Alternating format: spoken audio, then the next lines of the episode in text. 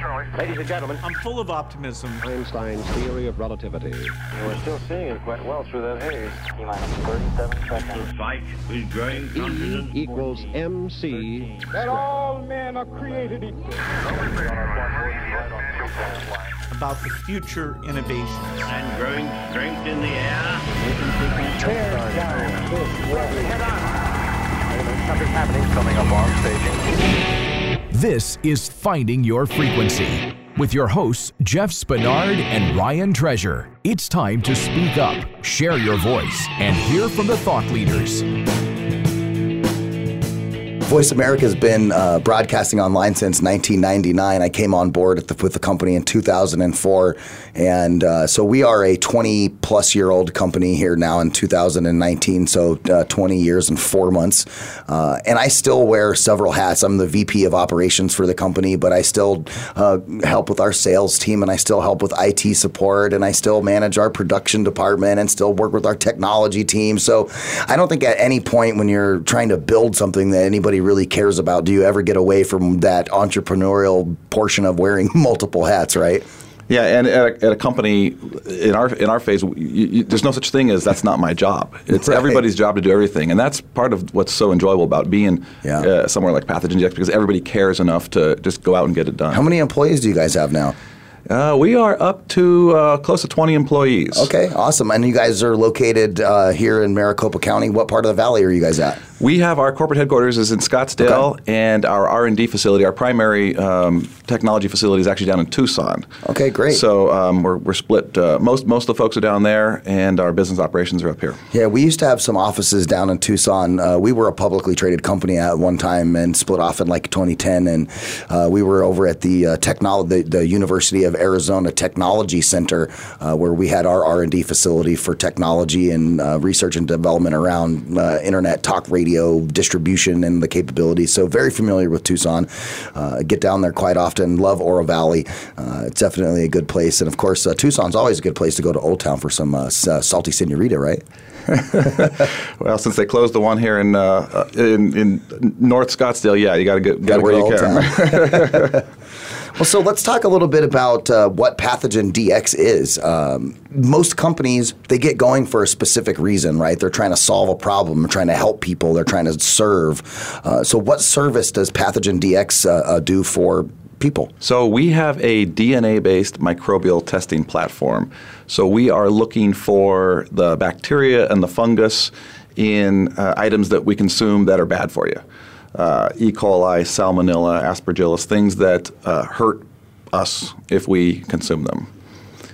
So, you guys have some unique technology that allows you to uh, identify those pathogens and uh, bring that to light so you guys can provide or, or help to provide treatment on those? Identification. Uh, it, now that the, there's regulatory compliance, um, states are mandating that if you are going to consume something, that it's got to be clean. When you and I go to the grocery store and we buy a head of lettuce, we don't think twice that it's going to make us sick. No, Because- and then I go home and I get an email from Fry's and they're like, "Oh, hey, that thing you just bought is on recall." It just happened to me with some ground beef like last week. and that's why it makes such national news is because it is so rare that it happens when they have that that that uh, outbreak for the beef that came out of Goodyear, Arizona, or the uh, we all know about the romaine lettuce from the Yuma, Yuma Valley. yep. Um, it, it is so rare that it does happen. That's why it's such a it's such a big deal because we do have those regulations here in the United States that everything that we eat, that we drink, uh, it's got it's got to be free of these microbials, um, and we just take it for granted. And that's part of what the Food and Drug Administration manages and where our tax dollars goes for that governing body to make sure that our food is safe. So you guys have, you know, regulations that you're adhering to. And then, so is it companies, um, an example, so like if I grow peaches in, in Georgia and I'm going to, you know, have a giant harvest, I'm getting ready to send those out for distribution, but I want to make sure that everything's pathogen free, I would call Pathogen DX and say, hey, can you send a rep over here to Georgia and test my peaches? Well, not quite. So we, we actually make the technology. We don't actually do any of the testing ourselves. We sell our primary customer would be a testing lab Okay. that wants to use this technology. Let me let me back up a little Oh, bit. so you guys are like a you guys are a pathogen SaaS solution. Uh, you- okay. Yes. yeah. I mean, yeah. We it's it's uh we almost it's almost a razor razor blade model. So we once the once a lab has our equipment set in there, uh, then they every time they do a test, we are selling them kits that allow them to uh, process these organisms, process wh- whatever they're looking Okay. looking for using DNA-based technology, which is which is it is it's not brand new, but the way we do it is is fairly new, uh, and it gets us away from the uh, hundred plus year old method that most people, which is still the standard for every most everywhere we go, of identifying these bad What is that? pathogens. Grow it in a petri dish? It's exactly right. The Petri dish. You remember uh, Julius Petri from our uh, high school biology days, right? That's how that's how our lettuce is tested. That's how most uh, everything that we consume, including the water we drink, is tested today. Is uh, you take a sample of it, you swab it on the agar in, the, in a Petri dish, you put it away for two or three days in an incubator at a certain temperature. Uh, a lab technician comes out with a microscope a few days later and counts the number of colonies, sees if anything's growing on that, Right. and that's how it's done today. It really. It, it's it's um, it's effective. It's reliable. It's inexpensive. And so that's how it's always been done. What we have is a is a new technology that allows us to get the same results, but much uh, Much faster? we like to say much better, faster, and, and even cheaper. Right. Uh, yeah, speed is really a primary advantage. So, um, from receipt of sample to results using pathogen DX Mm-hmm. methodology, uh, it could be in as little as six hours. Uh, and I think if you're a farmer or you know you're trying to get your product to market, you know the the quicker you can get that seal of approval for pathogen free and, and know that it's safe for consumption, then the, the quicker then they get to put dollars in their pocket too, right? Absolutely. Let me give you an example with the farmers since you brought them up. We work with a, uh, a growers association that it's a, a group of American-based farmers growing in Mexico, Okay. south of Nogales. And all that produce, all those truckloads, tons and tons my of favorite avocados. Absolutely, they come across the border every day. Well, those have to be; those are, are subject to the same regulations that everything else we consume are, are subject to. And so they sample all those trucks come in and they sample for the E. coli and the Aspergillus. And the, um, what happens is when one of those trucks gets pulled across at the border and stopped and says, "We, you've been selected to go through microbial testing." That truck will typically sit there four, five, six, seven days from when they take that sample to process it through the lab in a petri dish. Yeah. And you know the farmers say they say we just we assume that whole truckload is we just It's gone. We throw it away. Yeah. Because you just can't have a truckload of tomatoes sitting there for Not for seven, seven days. days, no. So that is how it's done today. Um, what we we like to do is we'd like to have a pathogen DX testing system right there on the border, and we're actually working with them for this, so that a truck gets selected to be sampled. They could bring it right over uh, to the the building. Run the process. Six hours later, we can tell them exactly uh, how clean or how infected that product is.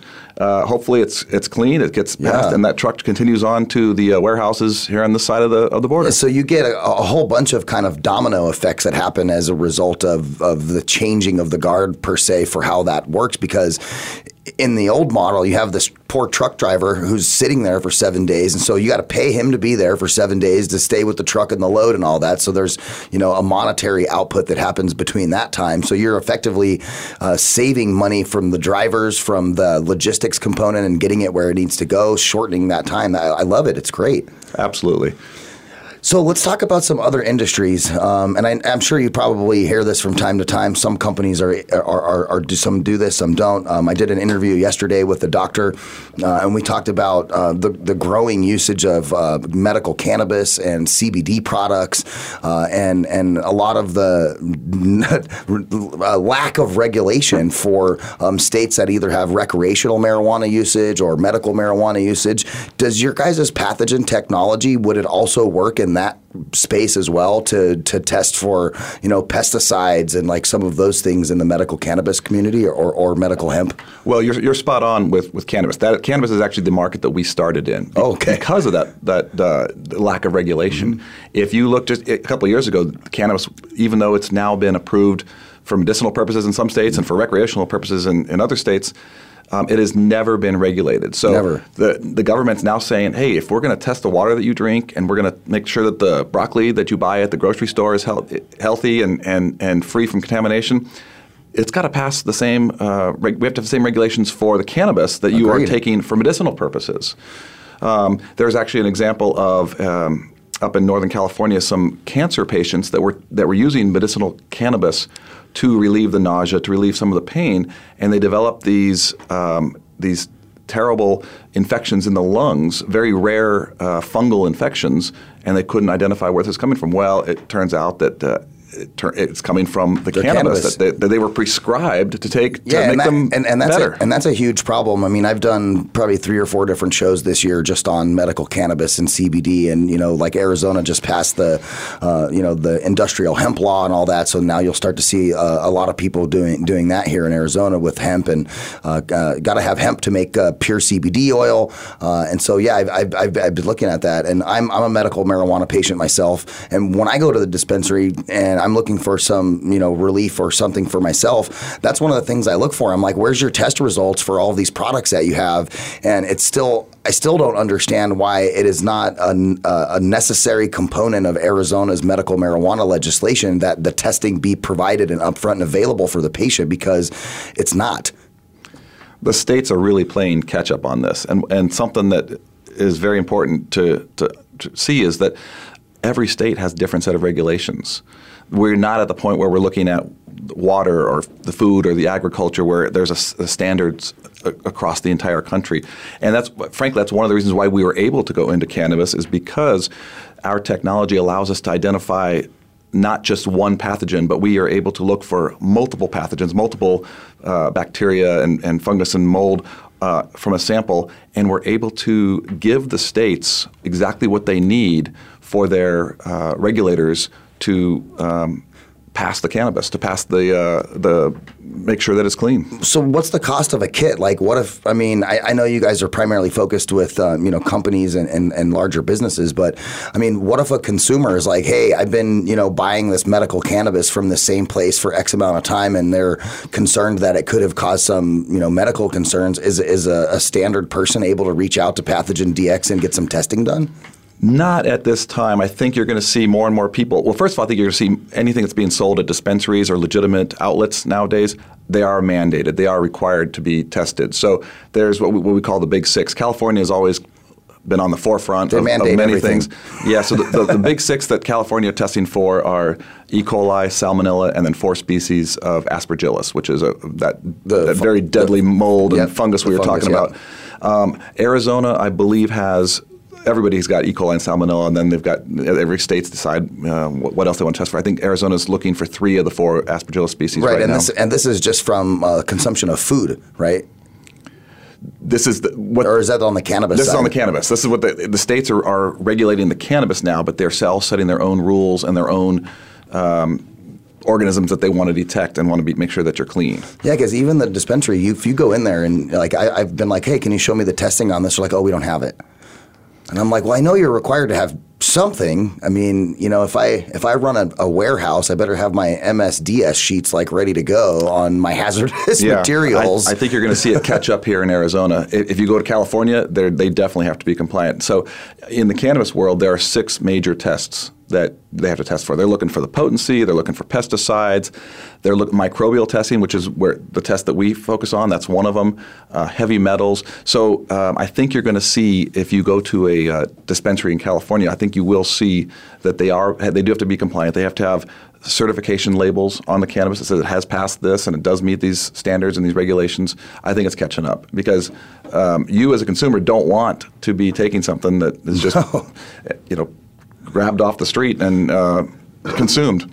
Yeah, I mean, for me as a patient of medical cannabis, mine's not for you know cancer or something like that. I have some debilitating back problems that um, you know that I, I used cannabis for, but there are a lot of people who uh, you know like your cancer patients and some people that may have terminal illnesses or Crohn's disease or some of those things that are you know, much more susceptible to what these pathogens could do to them versus somebody who isn't in the same kind of sphere like I am. And so that's that's where my fear comes from is just all the other people who have a, a much higher severity reason why they're using medical cannabis and making sure that like nothing happens to them. I feel like, you know, what if my what if my grandma needs cannabis, uh, you know, in a couple of years and then it's not it's not you know tested correctly? Then I feel I feel really bad for her. You know, so I, I love what you guys are doing. Yeah, something that we that we don't want to talk about is that you know you and I are probably exposed to all kinds of bad bugs every day, including E. coli, salmonella, black mold.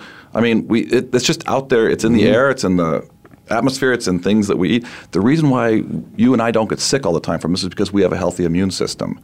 It's the patients that when they are taking the medicinal cannabis because uh, they're on some kind of chemotherapy or some kind of other drug, Right, yeah. their immune system's weak. That is where the, the like you said, that's where we really have to protect these people because they don't have that immune system that you and I have to fight off all these bugs that we are constantly uh, coming across. So as as Pathogen DX kind of finds its uh, frequency in the industry, and you guys are testing food and medical cannabis, what what kind of other uh, uh, products or what kind of other revenue generation uh, components do you see? You know, five years down the road.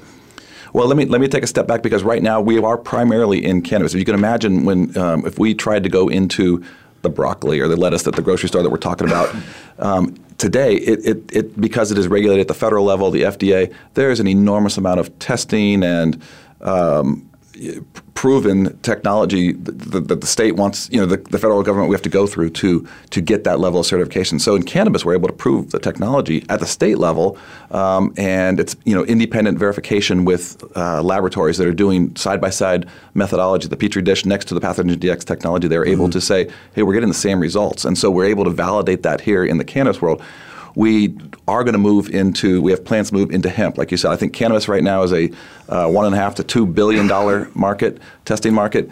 Uh, hemp. That's just here. hemp is estimated to be five billion dollars. Right. you can imagine what food uh, agriculture uh, meat that market is, is absolutely huge. It's being done today but it's being done at that um, uh, petri dish at that plating uh, level and so the opportunity is just endless to take the this DNA-based microarray technology and apply it to everything else that gets tested for these same microbials. So then your next five years may be more R and D in the space, so you can be certified with the Food and Drug Administration for food stuff as you guys kind of get more and more you know data rounded up based on your your testing, right? Absolutely. In fact, that's where a lot of our um, future dollars are are, are fo- going to be focused 'Cause on. the food industry is probably the largest industry that there is, correct?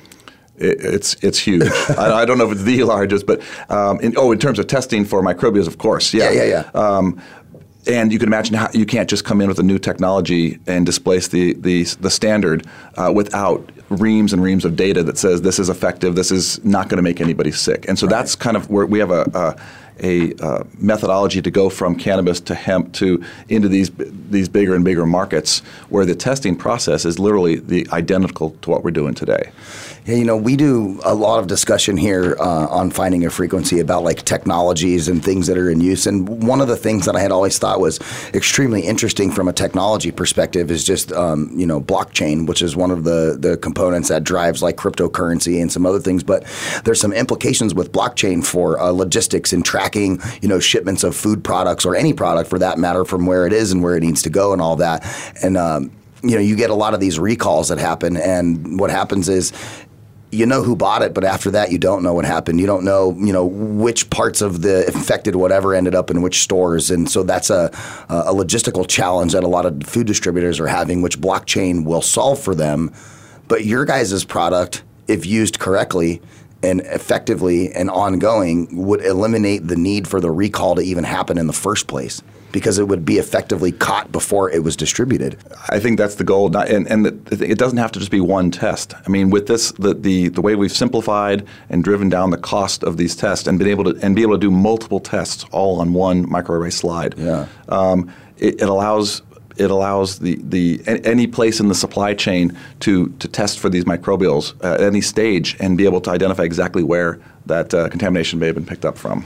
Well, this has been an enlightening conversation, and you and you were worried about uh, you know what you were going to talk about. I think you did great. Hey, we we've been doing this for a couple years now. You know, uh, some of the, some of these things just uh, come naturally. Yeah, and I- it's funny that you know um, I read this information. I knew about food testing, and I and I read these couple of questions that you know we kind of uh, uh, looked at before the interview, and it, and it was crazy. I did I did an hour long interview just all about CBD, and um, and so they're they're doing the same uh, the same thing. The company they're they're going through and, and doing a lot of testing on the products to make sure that everything is working good, and then so to come in and have a conversation with a company who actually does the testing really, um, I think, gives our listeners a 360 degree view of you know kind of this new and up and coming CBD industry and, and cannabis industry and kind of where it's going from a regulatory perspective and and all of those things. So, man, I really think that what you guys are doing is amazing. Um, I'm I'm all for you know the testing of all of those things and making sure that it's right and